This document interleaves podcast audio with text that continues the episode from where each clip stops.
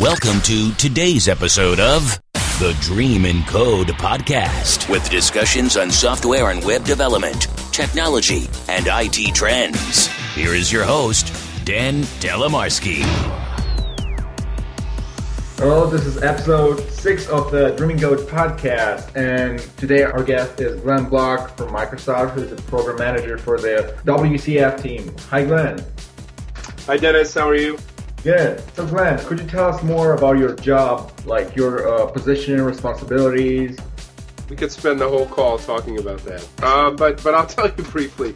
It's interesting because the title of program manager means different things uh, to different companies, mm-hmm. and even sometimes within Microsoft, it tends to be a little bit different. But in our team, the best way I could describe program manager, it's it's very similar to um, prior to working at Microsoft, I've been at Microsoft for five years.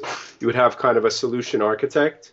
Mm-hmm. Um, the, it's kind of a hybrid between an architect and a uh, project manager. Um, program manager is responsible for figuring out what it is that we're going to build mm-hmm. um, and why we need it. And developers, you know, the way I break it up is we have kind of these three broad categories of, uh, well, four of folks that are involved in our engineering effort. Um, program managers, they figure out, you know, why we need to do something and what we need to do. And then developers, they actually go and do it and figure out how we're going to do it. And then testers ensure that what we're doing actually meets the needs that were identified for the customer. Um, so that's kind of the three. And then we have architects, but our architects tend to be much more high level where they go across many different projects, making sure that there's consistency. So, like an architect in WCF would look at all the different projects within WCF and make sure that there's consistent themes and the way problems are being addressed, etc. They're also making sure that as a company we're filling in the gaps. Whereas within a particular project, um, the program manager tends to be the one who's going to say, well, these are the different uh, you know things that we're going to have to address the customer the customer needs. Mm-hmm. That's kind of a quick definition. And and there's some program managers that are more technical than others. Um, so we like to use it. We have this term we sometimes use called a technical PM, which is mm-hmm. kind of what I what I am more of, um, which means they're more into the technical details and they actually do write code. They're just not necessarily writing the code that is actually shipping. They're more writing prototype code. This is how it needs to work and then you know the developers come and refine it and, and make it right the real implementation. And you know being the framework there's a lot of details that um, our devs have to think about much more than i ever had to think about when i was a dev before i joined microsoft. So right now are you still developing parts of wcf as i just mentioned so i don't build the actual parts. I prototype those pieces. So i may actually build the first generation in some cases or it's really a prototype it's not the thing that will actually ship, but it will prove that we can do it um, and how it's going to work, and then developers will get it and refine it. The WCF tooling uh, we're using now in different .NET applications is developed solely by your team. Well, so within WCF, we have several different teams. I'm on the service model team. So the service model team owns um, kind of the authoring experience. I don't mean the tooling side, but what APIs you use and touch when you're basically writing, uh, you know, creating web services.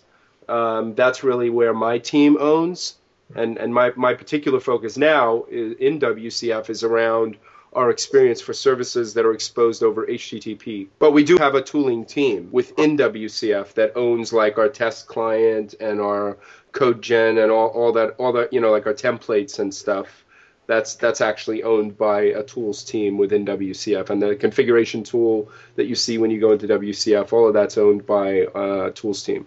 Well, basically, you manage the workflow in this team. No, I don't. I manage the. I'm the program manager for the service model team. I give input to the tools team oh. on what I think they should do. Uh, for example, recently one of the areas that I was owning was testability for WCF. Like, what do we need to do to make WCF more testable from a test driven development perspective, as well as acceptance testing. And so um, I got to work with the tools team who was building a test client and say, like, okay, is this the right thing? Is this really helping people that are doing testing, et cetera? But ultimately, they don't report to me. Uh, and that's an interesting aspect of program, you know, of the disciplines at Microsoft. Like on my team, I'm a program manager, which means I'm ultimately deciding what we're going to build and when, when we're going to do it, et cetera.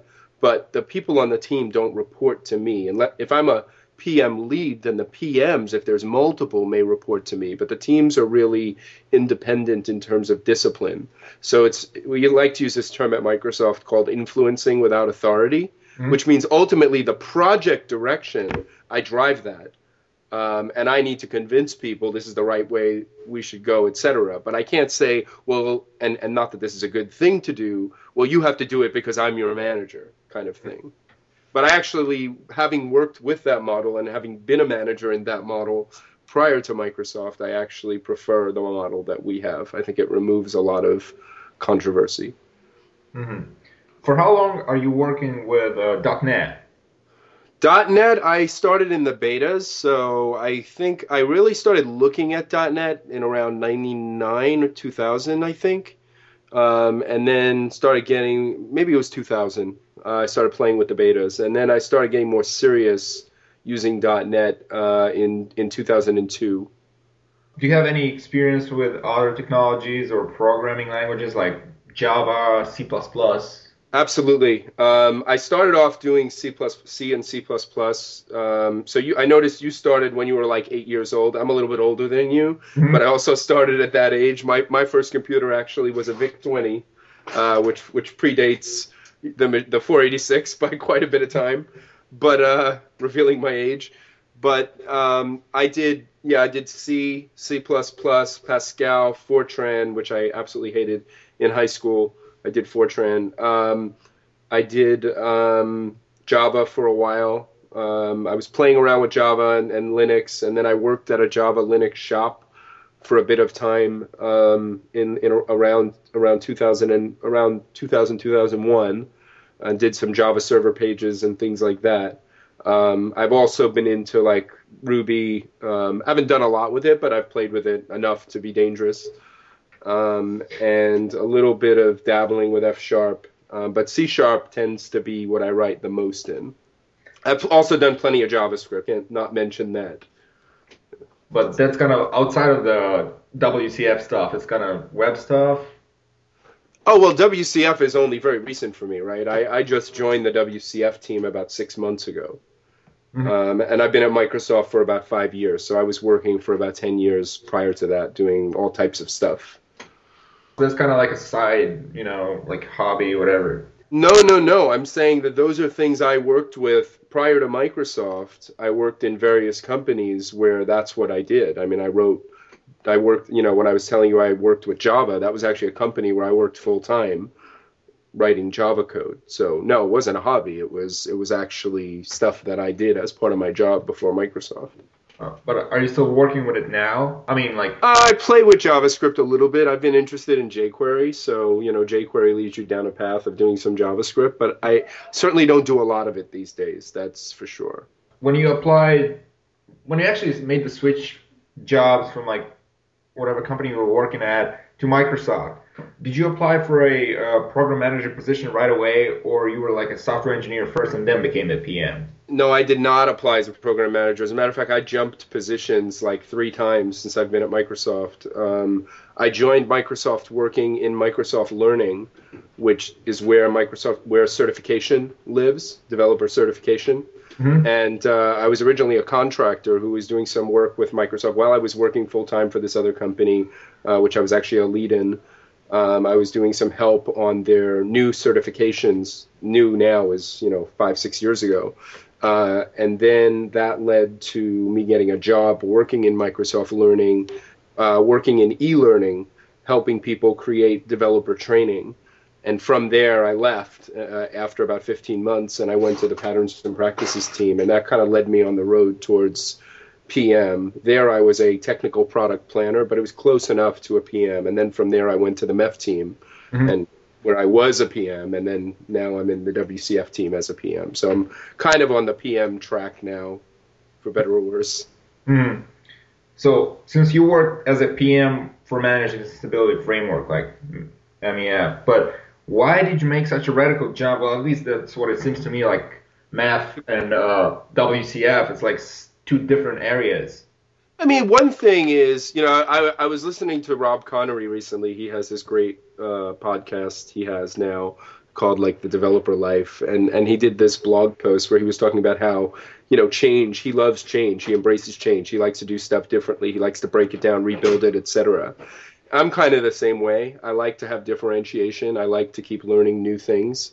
Mm-hmm. um, and you know while i was on the MEF team it kind of became almost like a 24 hour partially by my own creation. I mean because i was so involved with kind of the community and helping people use it and helping people understand what it was and what it wasn't that it just became like this thing that absorbed so much of my time. But i loved doing it but i couldn't do it forever. Mm-hmm. and it kind of burned me out. So at the end of it i kind of said oh i you know and and the other thing was that where i am right now i mean so services and distributed communication and things like that distributed architecture that's been something i've always been interested in mm-hmm. i have a good friend udi dahan who's the Software Simplist, uh, uh, and he's you know really big in kind of the SOA space. He and I talk a lot. Another good friend, Shy Cohen, who worked in WCF. We'd always talk about services and SOA, etc. And what led to this one is while I was on the MEF team, I was also very involved with the alt.net community, mm-hmm. which is kind of a community of folks that are in the Microsoft space, but they're looking at alternative ways than just what Microsoft has pushed out of Redmond of how to build software and looking at practices and things that people have been doing in the Java world and the Ruby world and the Python world, etc. And while I was involved in that community pretty heavily while we were building MEF, um, I noticed a lot of interest in this REST thing, uh, this easier way to build services that didn't require me to use SOAP. And I hadn't done a lot of work with SOAP. I'd done enough, enough to know that it was painful. And so that was very intriguing to me. Um, and the other side was I knew that WCF was an area that could use some help, like in terms of a lot of people I talked to were like, it's just way too complicated, this, that, and the other. So I saw it as an opportunity to say, like, you know, WCF was serious about we want to have a good solution for this HTTP slash REST thing, mm-hmm. and we're we're willing to try different things than we've tried before. And I felt that you know the value uh, the value that I could bring to the table was really engaging with community even outside Microsoft and understanding what people are actually doing and then saying hey help drive that in to build a platform that really meets those needs as opposed to possibly us going and building what we think is the right thing but maybe not you know really knowing. Um, so that that's really what has been a constant theme of mine from P&P to MEF so although the technology was very different the themes of hey let's involve customers in what we're building and helping it to be a successful effort uh, and being really visible and open are things that are really important to me and, and it was consistent. And plus the space was interesting to me even though it was not an area that i had a huge amount of experience i mean i had plenty of experience building distributed systems but i was certainly not what one would call a web services or soa expert um, but anyway yeah. yeah. So that was what. So what drove me, I think, was there were enough things that I was identifying with um, where I felt I could help, and I also felt like you know MEF is a very niche technology. Like it's really powerful, but at the end of the day, it's kind of perceived as like you know it's a gem for a few, right? And and it's much more valuable than that. But that's just the reality of things. And WCF is a much more widespread technology. So for me, it was kind of the idea like, wow, making an impact there will actually have a much more significant impact for the .NET community, mm-hmm. uh, making their lives better, hopefully. Yeah. So so that was another part of the attraction.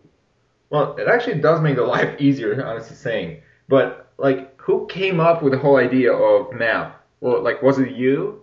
No. Uh, MEF was really that's a long, long story, but I'll just give you a brief version. Mm-hmm. There were a bunch of teams at Microsoft that were trying to solve a similar problem of how to build these more decoupled and extensible type systems. Um, and out of those different efforts, uh, MEF was kind of born. Uh, MEF actually, ironically, you could say, actually started in the same team that I'm in now. It actually started, its original inception was people like Don Box and, and you know, kind of the Oslo team. Um, and uh, you might find that, you know, ironic, but that, that, that is what actually happened. And then it moved over because, as part of this evaluation of, hey, we're all trying to solve the same problem, um, it was decided that what those guys were doing was the best one to standardize on. And so we then had to rewrite that code from scratch. You know, it's interesting. We had to rewrite it from scratch, but we couldn't start from scratch. So mm-hmm. we literally were inc- because we already had partners that were using it. So we were incrementally rewriting every part of it, and we literally rewrote almost the entire thing, which is somewhat painful. But you know, when you have partners that are already depending on something like Visual Studio, that's what you have to do. Um, so I would say that it really started over there, like in the connected system, what we former connected systems division, mm-hmm. uh, with people like you know Don Box and others uh, that that that really came up with this idea.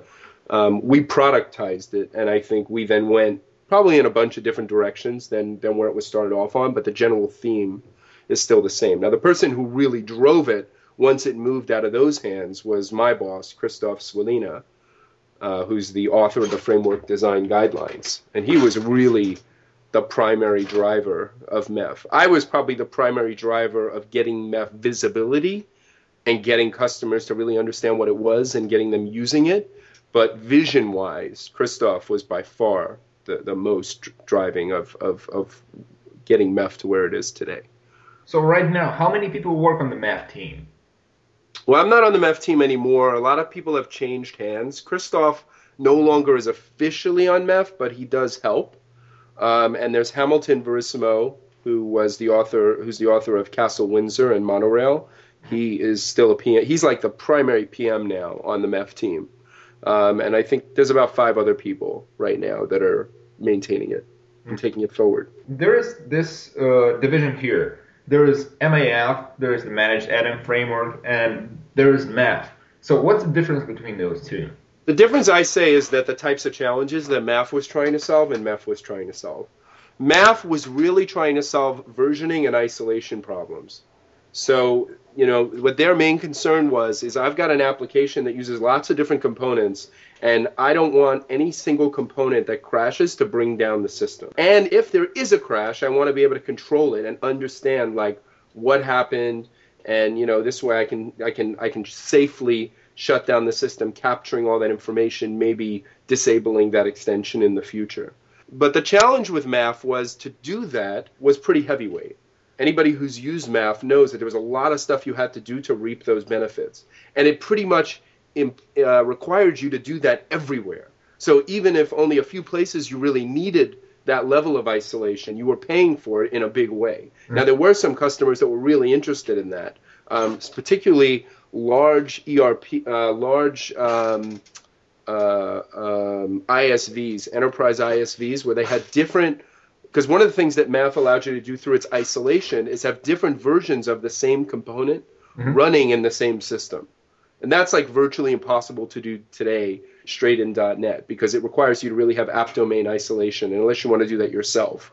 So MAF was supposed to make it transparent that these things could be running in different app domains or even different processes and it all just works. But the it just works required a pretty heavy investment development wise. With MEF, we wanted something that was very lightweight that you know anyone could use for decoupling their applications and making them extensible. Mm-hmm. And we deliberately didn't focus on the isolation issue because we knew that it was going to be really expensive for us. We'd end up kind of in the same boat as MAF. And the reason for that is because it all rests on the design of the underlying CLR and the runtime. So it was kind of like MAF was trying to work around a problem that the runtime just doesn't handle well. Um, and Java tends to actually handle some of that with class loaders a little bit better. So they were trying to solve a really hard problem. We were saying we want something really lightweight that anybody can use, mm-hmm. um, with a particular focus on these third parties extending systems. We also, the other thing MAF doesn't do is actual composition. So with MEF, we wanted to say that like when a component, or we call it a part, gets created, that part has dependencies. So we wanted to do dependency management which is what imports and import many really are in MEF. And MAF really had no interest in that. Um, because again, MAF's biggest thing was this isolation and the uh, uh, man, you know, the the, the manageability uh, aspects and the, and the uh, stability aspects of the system. So I think the advantage we got to is that in MEF you don't need any base class, you don't need to code gen anything you can just use interfaces or concrete types. Um, MEF also has a really nice discovery model, mm-hmm. which MEF's model, first of all, was very tightly fixed. Like you had to use this fixed hierarchical directory structure to find stuff, um, and it, it didn't didn't have the rich type. MEF has a very rich extensibility model even for how it discovers stuff. So I would say that MEF was really focused on extensibility and saying that anybody could build an application that would be very easy for them or third parties to extend. Whereas MAF was less focused on third party extensibility and more focused on how can I build a system where the pieces could individually uh, have, you know, if there are any issues, it doesn't bring down the entire system, or where they may have lots of dependencies on different versions of things, mm-hmm. and where multiple versions of the same thing need to run. And when I mean multiple versions, I mean completely different assemblies that have completely different interfaces uh, could all actually run. Different versions of the same interface could run mm-hmm. within the same app. Mm. Well, well, that being said, how exactly MEF simplifies the extensibility model compared to like if someone wants to develop their own extensibility model from scratch uh, with the help of interfaces. Like after all, all you have to do is create an assembly, pack it with some interfaces, and then just develop on top of those interfaces. So first off, that model is very brittle when you just use reflection to just do a look. I mean, we've all done that. I did that before Microsoft. As a matter of fact, one of the things that excited me about MEF is that I would no longer have to do that. Um, you're, you're trying to solve a business problem. The business problem you're trying to solve is I've got these different components that I want to come together. I don't want to focus my attention on building the mechanism that brings those together. So yeah, everybody could write reflection code. So that means you'll have 10,000 different versions. That's one problem. Each of them with varying capabilities depending on who implemented. But the other problem is that where MEF goes in really nicely is it allows the discovery of things to be in a very loose manner. For example, you might write that reflection code that says find me I so and so. And then uh, that's an interface. Well, now those particular components that are getting loaded, they need to get access to things coming from the host who loaded them. So now you have to put that onto the interface, um, or you go down the road of building some type of um, dependency injection mechanism. But but let's say you're doing it yourself. So you write something called like I extension. suddenly over time you realize well these i have a new extension that needs something new well now i have to like break the interface i have to break that code that does the discovery to say oh also discover you know i extension 2 mm-hmm. and if it's i extension 2 well pass these parameters to it so it gets really ugly quickly um, Another thing has to do with conservation and a, of resource. In a really large system, you may want to lazy instantiate things. And this is something that Visual Studio does with MEF. Well, building that yourself gets really, really complicated. So it's the it's the combination of things I think that MEF does for you that makes it really attractive. The fact that it says, hey, if I want to build an app that, you know, um, let's say I want to ha- build like a rules engine that can discover rules. All I do is define my contract and tell MEF, find me that contract, and it finds it for me. I don't have to write the actual, have some code somewhere that as new contracts appear in my system, I have to modify that code to put those new contracts in. The other thing I would say is that because you know we're developing this as part of the framework, the amount of stress testing you know all the testing that we do and everything else to ensure that it meets the scenarios is going to be far more than anybody who is building their own thing actually even has the time or care to do. Now you could take an argument of uh, well i can build something simple for my needs. Um, and that may be true. I mean if you want to build something that's really simple that just needs to find one interface um, then doing that reflection load maybe is easier for you to do, but it is still very brittle. Like what happens when things fail? How do you handle that? And you start to go down this wormhole. I know that because we spent 18 months or two years, you know, building MEF. Now, part of that were the complexities of getting it in the framework, but part of it was really just coming up with a design that really met the needs. Um, and although MEF works for smaller systems, where it really shines is in really large systems. And in those really large systems, if you try to build it yourself, you're going to find the mechanism that you're going to need to build, you're going to shoot yourself in the foot. I know I've done it, so I can I can speak from experience. I work a little bit with MEF in the context of Windows applications, but can MEF be used in ASP.NET and Windows Phone 7 applications? So MEF can definitely be used in ASP.NET. Uh, one of the challenges right now is that to really on the web you really want to conserve your resources. Um, so if you're using MEF to create things that are request level, you really want to have a request level container so that all the resources are reclaimed at the end of the request. MEF allows you to do that. You can arrange these things called container hierarchies. Mm-hmm. They're not the most intuitive. Like it's not. It needs you to write a bit of code though to make that work and to make it be seamless with ASP.NET. So it is technically possible. It's one of the areas that the MEF team is actually focused on right now for V2 is to make that story easier. Easier. It's arguable that the best case, the easy, the in terms of what was MEF designed for, the the the scenarios where you'll find it plays well the best out of the box without you having to write a bunch of code is for kind of desktop application scenarios, mm-hmm. um, or even server type scenarios where the types of things you're loading are more singletons, where you're saying like, I have a type of this service or a type of that service that my app uses, and um, you know it's a one-time load, and I choose the right one. But if I'm dealing with uh, these per request type things where I'm building up page level things, for example, that's where it works. But it's not as intuitive, and there's a you know there's a bit of work that you need to do for it. But that is a focus area. Windows Phone. The challenge with Windows Phone right now is that MEF depends on things that are not in Windows Phone. Uh, particularly, it de- it depends on uh, LINQ expressions, expression mm-hmm. trees, um, and iQueryable. Mm-hmm. And iQueryable of T is not currently um, in the Windows Phone. Now, I did a port of MEF that doesn't use uses a fake iQueryable of T. Mm-hmm. And there's another guy out there, Damon Payne. Uh, you can search for him on the internet, mm-hmm. who's done a port of MEF for WinPhone 7. He, I think, didn't use iQueryable of T. He just changed wherever we were using iQueryable to IEnumerable. Um, also, one of the things that MEF supports in the desktop is the ability to have these things called metadata views, mm-hmm. which are a way of accessing information about components before they're actually instantiated.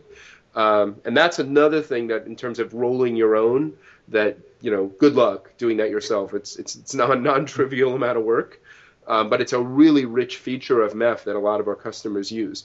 Um, so out of the box, what MEF will allow you to do is define what's called this metadata view interface, which is just an arbitrary interface, and we will emit code at runtime that implements that interface. Well, you can't emit code in the phone. So that mm. code path just doesn't work.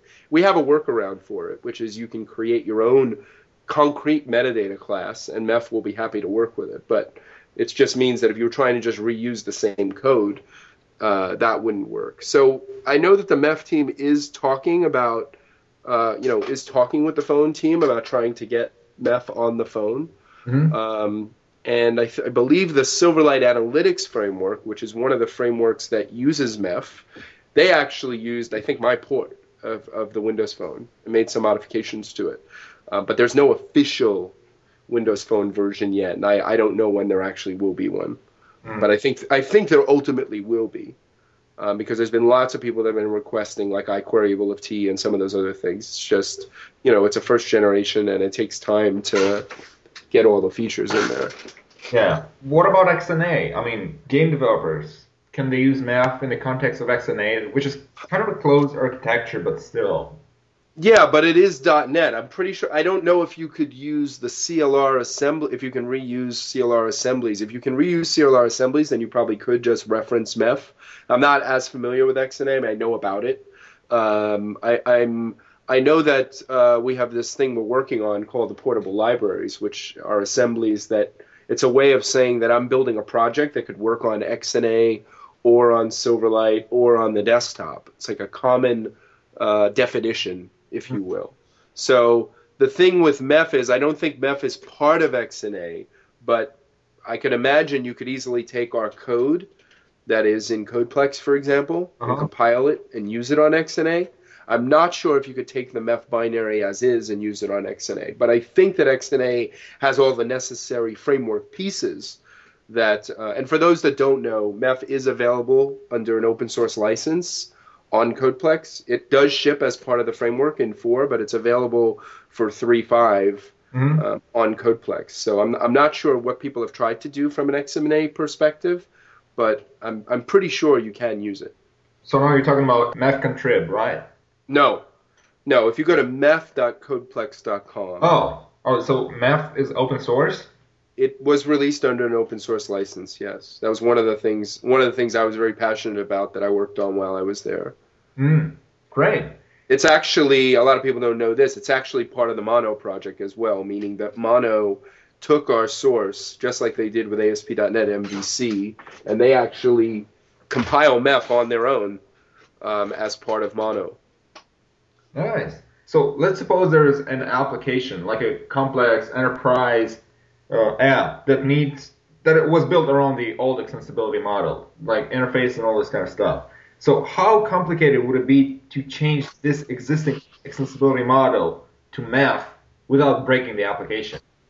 It's actually pretty easy because and one of the things we have, which is pretty cool, that we added into MEF. This is one of the features I helped design, so I feel pretty good about it. Um, is this thing called inherited export? Mm-hmm. And inherited export is so MEF has these attributes by default. Uh, by the way, the other advantage that MEF provides is that the discovery is not limited to types and attributes. We could work, for example, with dynamic languages. I mean, MEF's architecture allows you to define parts in arbitrary ways, with the default model being that it's a type. Um, but that's more for another discussion. But but uh, segueing into that, we have this we understood when we were building MEF that it was going to need to work with existing systems. We didn't want to say you can only use this if you rewrite your system from scratch because that doesn't make any sense. And we live in a world where there's far less what's called greenfield development and far more brownfield development, meaning existing applications that need to get upgraded. Um, so we have this attribute in MEF called inherited export. And inherited export, you can drop it on an interface the beauty of it is now all implementations of that interface automatically become exporters of that contract that you put the inherited export on. So once you do that, that's the first way that you can totally upgrade your system now where MEF can discover it and work with it. Then all then what you would need to do is change places where you're newing things up with your own reflection code and change that to just discovery code that uses MEF's composition container and its catalogs to do that work for you. So I've seen people that have done that, and there was one guy who took a one guy who took a solution from MEF actually. Mm-hmm. Um, there was this uh, this kind of workshop at Microsoft that Karl Shifflett, uh, who worked on the on the on the Cider team for WPF, held around around model view view model, mm-hmm. uh, which is another area that I've been pretty passionate about. And one of the guys that was there had a MEF based app, and he said, "Let's see how long it would take me to convert that to MEF." And I think he converted it in a couple of hours. Actually, it was like four hours. He was able to rip out a lot of the MEF stuff, delete, you know, get rid of a lot of the code gen and all that other stuff, and all the different view assemblies and everything that MEF includes, and he just simply replaced it with MEF. But if you were doing your reflection code, I think it can be actually quite easy. What would be the deciding factor when I should say I need to use MEF or I need to use my own implementation? So the one place where I think MEF really shines is in allowing an ecosystem of people to extend your application, complete reusability, uh, and potentially having components that can even be reused across different applications. Because at the end of the day, all MEF cares about are contracts. Mm-hmm. And if you build your application based on contracts, those contracts can work in different hosting environments, including different app- the implementations of those contracts can even work in different hosting environments, right? Like one could be WPF, the other could be Silverlight. Yeah. Um, uh, or it could be even completely different applications as long as they build off a standardized set of contracts. So I think that MEF, what MEF really brings to the table is a standardized way for extending an app. If you're building an application that you expect for third parties to, to be able to richly extend, um, then I think MEF is, you know, a really good answer to explore because it really targets that idea of, you know, when I like to compare MEF to some of the other things that are out there, I say that MEF was really built on this notion of open systems where the system itself doesn't know what's going to show up later. It doesn't even necessarily know the types of things that will show up. Because you could say, oh, well, I could build a system that knows about iFoo, and I can have all different types of foos later. But with MEF, it's like the host maybe knows about one or two out of potentially 100 contracts that will appear in the future. Mm-hmm. And so MEF becomes a great story for that. And if you look at Visual Studio, not to say, hey, if you're building Visual Studio, use MEF, because I think we definitely built MEF to be simpler than, okay, you have to be building Visual Studio to use it. Mm. But if you look at Visual Studio, that's a place where there's thousands of extenders. Yeah. Um, and they may even need to interact with one another, right? Where one extension might have to work with something coming from another extension, and where the app never even knew about either of them. Mm-hmm. So MEF provides a great bridge for that to allow those two components to talk to each other in a completely indirect way uh, without the central app having to know about it. The other reason where MEF is nice is in that large type system, traditionally you end up with this centralized configuration file. Mm-hmm. And then it's like, if I want to install five things, I have to make changes to that file. If I screw it up, I've screwed up the entire system. With MEF, because there's a zero configuration model, it's more that, you know, the things that are there, those are the things that are discovered. The things that are not there, those are the things that are not. So it removes that kind of hotspot where everybody's trying to hit on and where they might make mistakes. Mm-hmm. Um, it really gets you to the model of I just drop the binary and it gets picked up. Mm-hmm. So, so I think those are the kind of things to think about. Is like, do you really want you know, the primary place. It's not the only place you can use MEF, but where I would say really think about it is like if I'm building, like I like to use Winamp as an example, right? If I was building something like Winamp, which I'm dating myself, but Winamp was this really extensible video player and media player, mm-hmm. and you could plug in any piece that you want. I would today I would definitely use MEF to do that because it's just exactly what it's designed for to say, okay, you want to extend my app, implement this interface, drop this thing in this place, it's going to work. Hmm. So now I know that there is a project called MEF-Contrib. It's, it's actually on Codeplex, and I know there's a, a GitHub port of it. Yep. Yep. So basically, what is MEF-Contrib? So MEF-Contrib is really a set of extensions to MEF.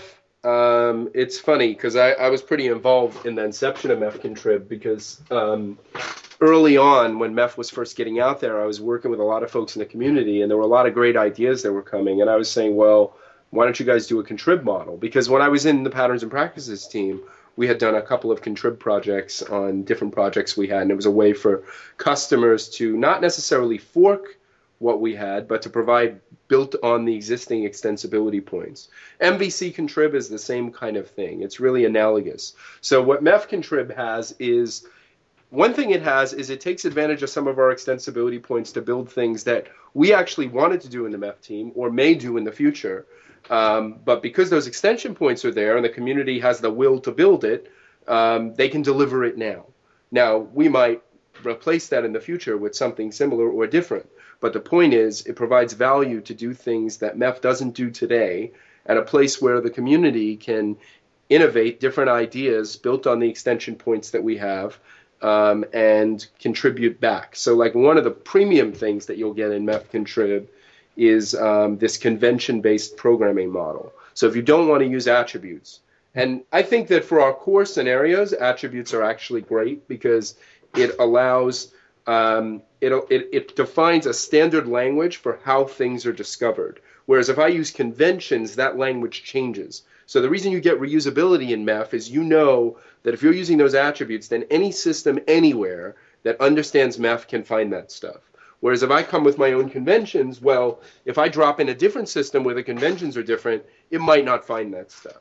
But what the convention based model does is it takes advantage of an underlying design of MEF that allows you to de- basically define a way to express to MEF what a part is, what an export is, what an import is. And it does that without attributes through this convention based configuration model. Something that a lot of folks that are used to using IOC containers, for example, really wanted as part of MEF. And something that MEF is looking into doing in the future, and which we actually planted the seeds to allow that in V1. I mean, the, the stuff that um, Andreas did in MEF-Contrib wouldn't have been possible without us providing those hooks. And initially, uh, and uh, because the code was out there, Andreas had practically a fork of MEF. So it's a great story because he went and implemented um, something that required him to write a lot of code. And we looked at it and said, oh, we think we can make this kind of thing easier. And then he rebuilt his model on top of the new thing that we did, which got rid of a lot of his custom code that he had to write. So that's one thing that's there. Um, another thing people have asked for in MEF is support for open generics. Mm-hmm. Um, so that's actually something that I kind of threw in. Was that was there were you know two areas that I was really passionate about while we were working on MEF gaps that I knew were big features in IOC containers that it would have been nice to have MEF do, but because of priorities uh, being, you know, our, our, priorities being around extensibility, it was it wasn't as easy to justify doing it over things like say metadata. Uh, was you know hooks for AOP mm-hmm. um, and hooks for uh, handling open generics. So if you go into MEF contrib, you'll find both of those as well. Um, there's also some other work that was done, which is like integration between Unity and MEF. Mm-hmm. If you want to integrate an IOC um, where you could have both, and there are that's a whole different conversation about why you would do that, but there are people that want to do that. So these are the kind of things that you see in MEF contrib. Um, and you know it's owned by the community. It's not owned by microsoft. So they're free to decide whatever direction that goes. I contribute ideas to it. And you know i've, I've but I, you kind of think of me as an advisor but really that's completely up to them where that goes. And it, it's funny because andreas who's the guy who's running mefcontrib now wasn't actually even the original founder of mefcontrib mm-hmm. um, but the original founder of mefcontrib, uh, Bill, was uh, he was just very busy and didn't really have time to to maintain it. So Andreas had a lot of energy um, and just took it over, and he's been pretty awesome with it. Hmm. And they, they just actually did a big kind of announcement with uh, putting this mefcontrib.com website up. So if you go to mefcontrib.com, mm-hmm. um, you'll see links to get to GitHub, and there's links to put in requests for different features that people would like to see, and there's also training. So we've got a, a, a bunch of people, Chris Woodruff and Jeremy Likness, mm-hmm. um, in the community that have really been serious adopters. Uh, Jeremy, particularly, has been a serious adopter of MEF. That are actually starting to create free uh, walkthroughs and quick starts and training because um, they really see the value of MEF and want to see it get out there. You know, and as I mentioned, it's a niche technology not because it only applies in niche scenarios, but because the way that people develop today, and you know, they think about something like WCF before they'll think of MEF, for example. Mm-hmm. But uh, so that being said, when developers should use MEF contrib instead of MEF? It's not an instead of. You have to use both. You can't. It's not a. It's not a this or that. You can't just use MEF contrib depends on MEF. So think of it only as additive or replacing certain pieces of MEF. It is not a replacement. So you have to use MEF, and then you can use MEF contrib to do things further that MEF doesn't do in the box. Does that make sense? Yeah. So basically, it's not a fork. Oh. It is not. It is not a fork. Now, interesting that you mentioned that there actually are forks of MEF that are out there. I mentioned the mono fork. Mm-hmm. Um, mono, because of the fact that there are some places where they may find bugs that relate. For example, there was one known one that related to how MEF operated in the Linux file system because it did some case sensitive. The, the it did some uh, cat some uppercasing of file paths like on our directory catalog that broke things, didn't break things in the Windows file system because it doesn't care about case sensitivity, but broke things in the Linux file system. So in their fork of MEF, they actually have a patch. Uh, that's, I think, the only patch that I know of. Another guy went and ported MEF to the Pocket uh, to the Pocket PC. So there's actually a Codeplex project out there called Pocket MEF. Um, and I, I, thought that was all goodness because when we went to the open source license, it was like, well, what about forks? And I was saying, well, like when the Pocket PC thing happened, it's like we don't lose anything there. Like we weren't planning to invest in porting MEF to the Pocket PC. So that gave the community the chance to go and do it and share what they did with others. Hmm. So, uh, kind of a tangent question. Uh, what was the reason you guys had MEF ported to open to the open source license? Because I remember there was uh, a post by uh, Miguel, Miguel. Icaza. Yeah. Yep. Runs Mono, and he said like, don't use MEF.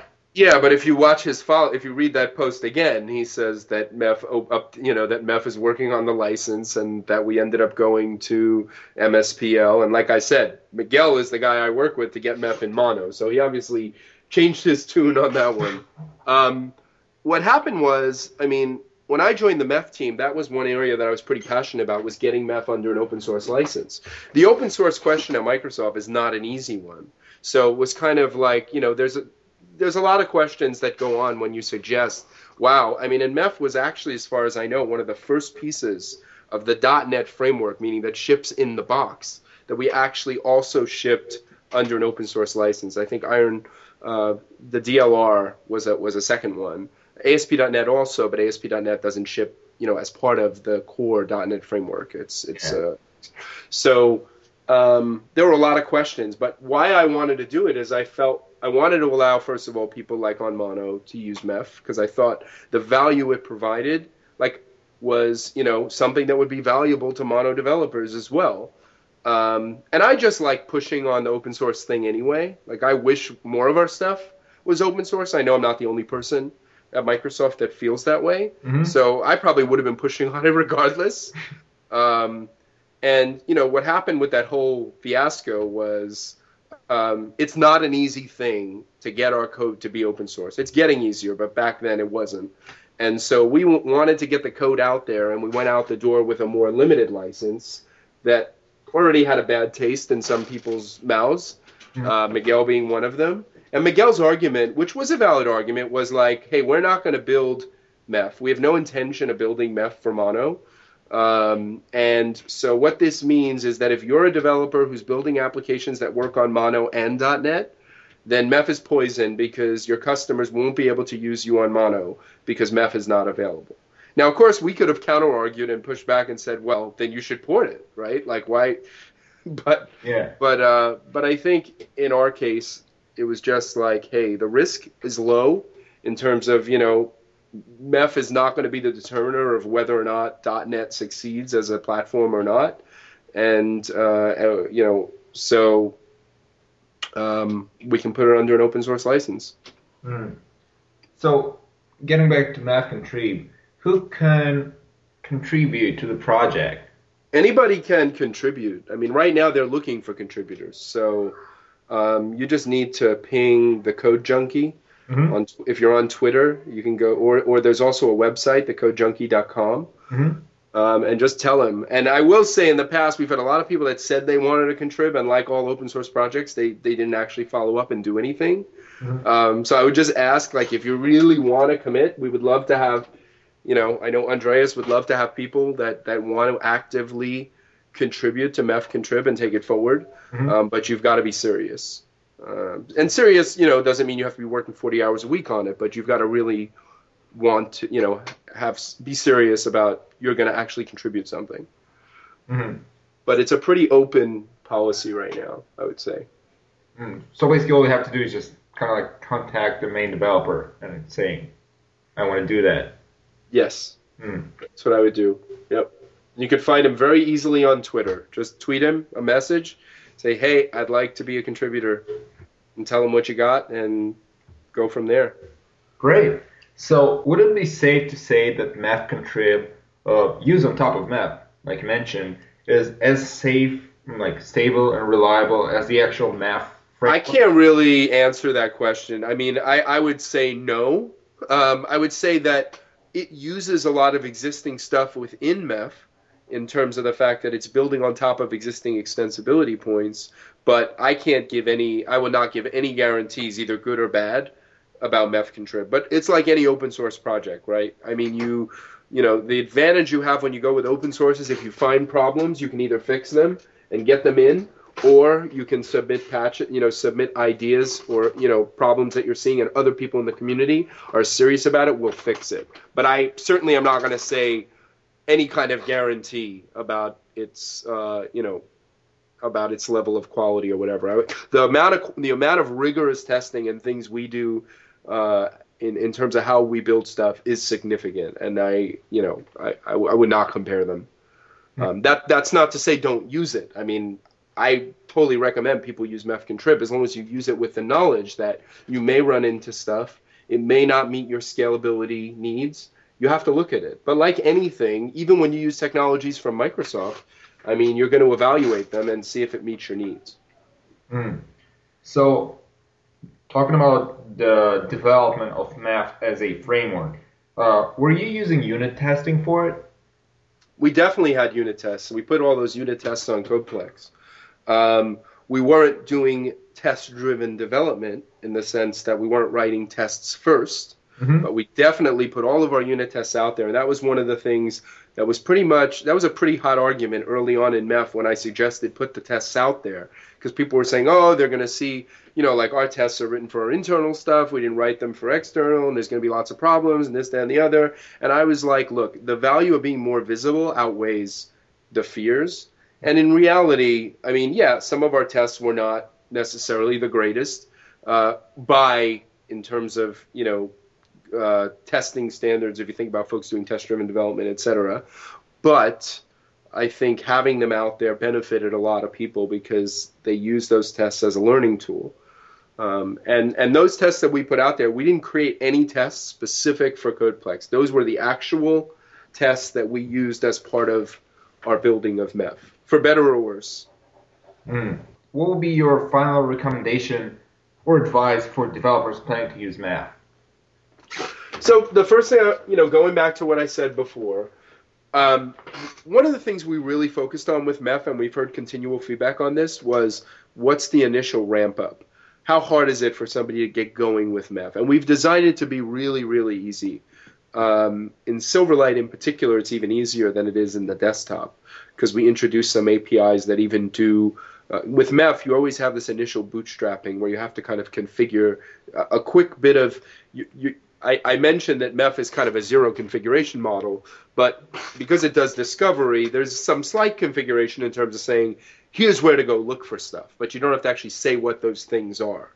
Um, so I would say that there's not a big ramp up to get going on MEF, and there's a lot of features you can turn on and take advantage of, but you don't need those to get out the gate. It's really very simple um, to get going. I mean, you pretty much just need to know about exports, imports, um, catalogs, which is how those exports, imports are found, and the container, which is how those things are created. And in Silverlight, you don't even need to know about the container or the catalog. You pretty much just think about parts that you're authoring.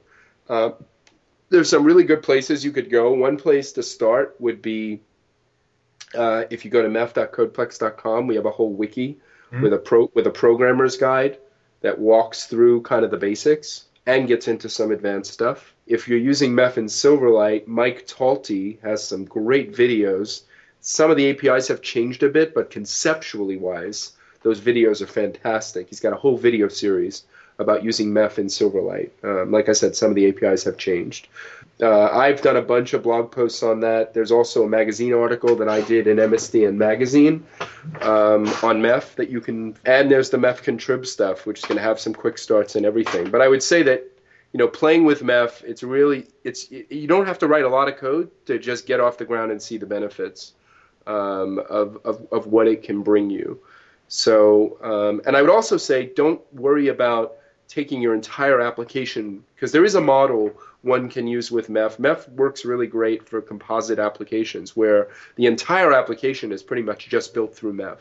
But and that is great if you really need those benefits, but you don't have to be in that situation to warrant using MEF. You could just simply be like, "Hey, I've got some app that I'm building and I want to make it easy for this particular thing to be extended." And so I decide I'm going to use MEF there and and you can tactically use MEF at very specific places in your application.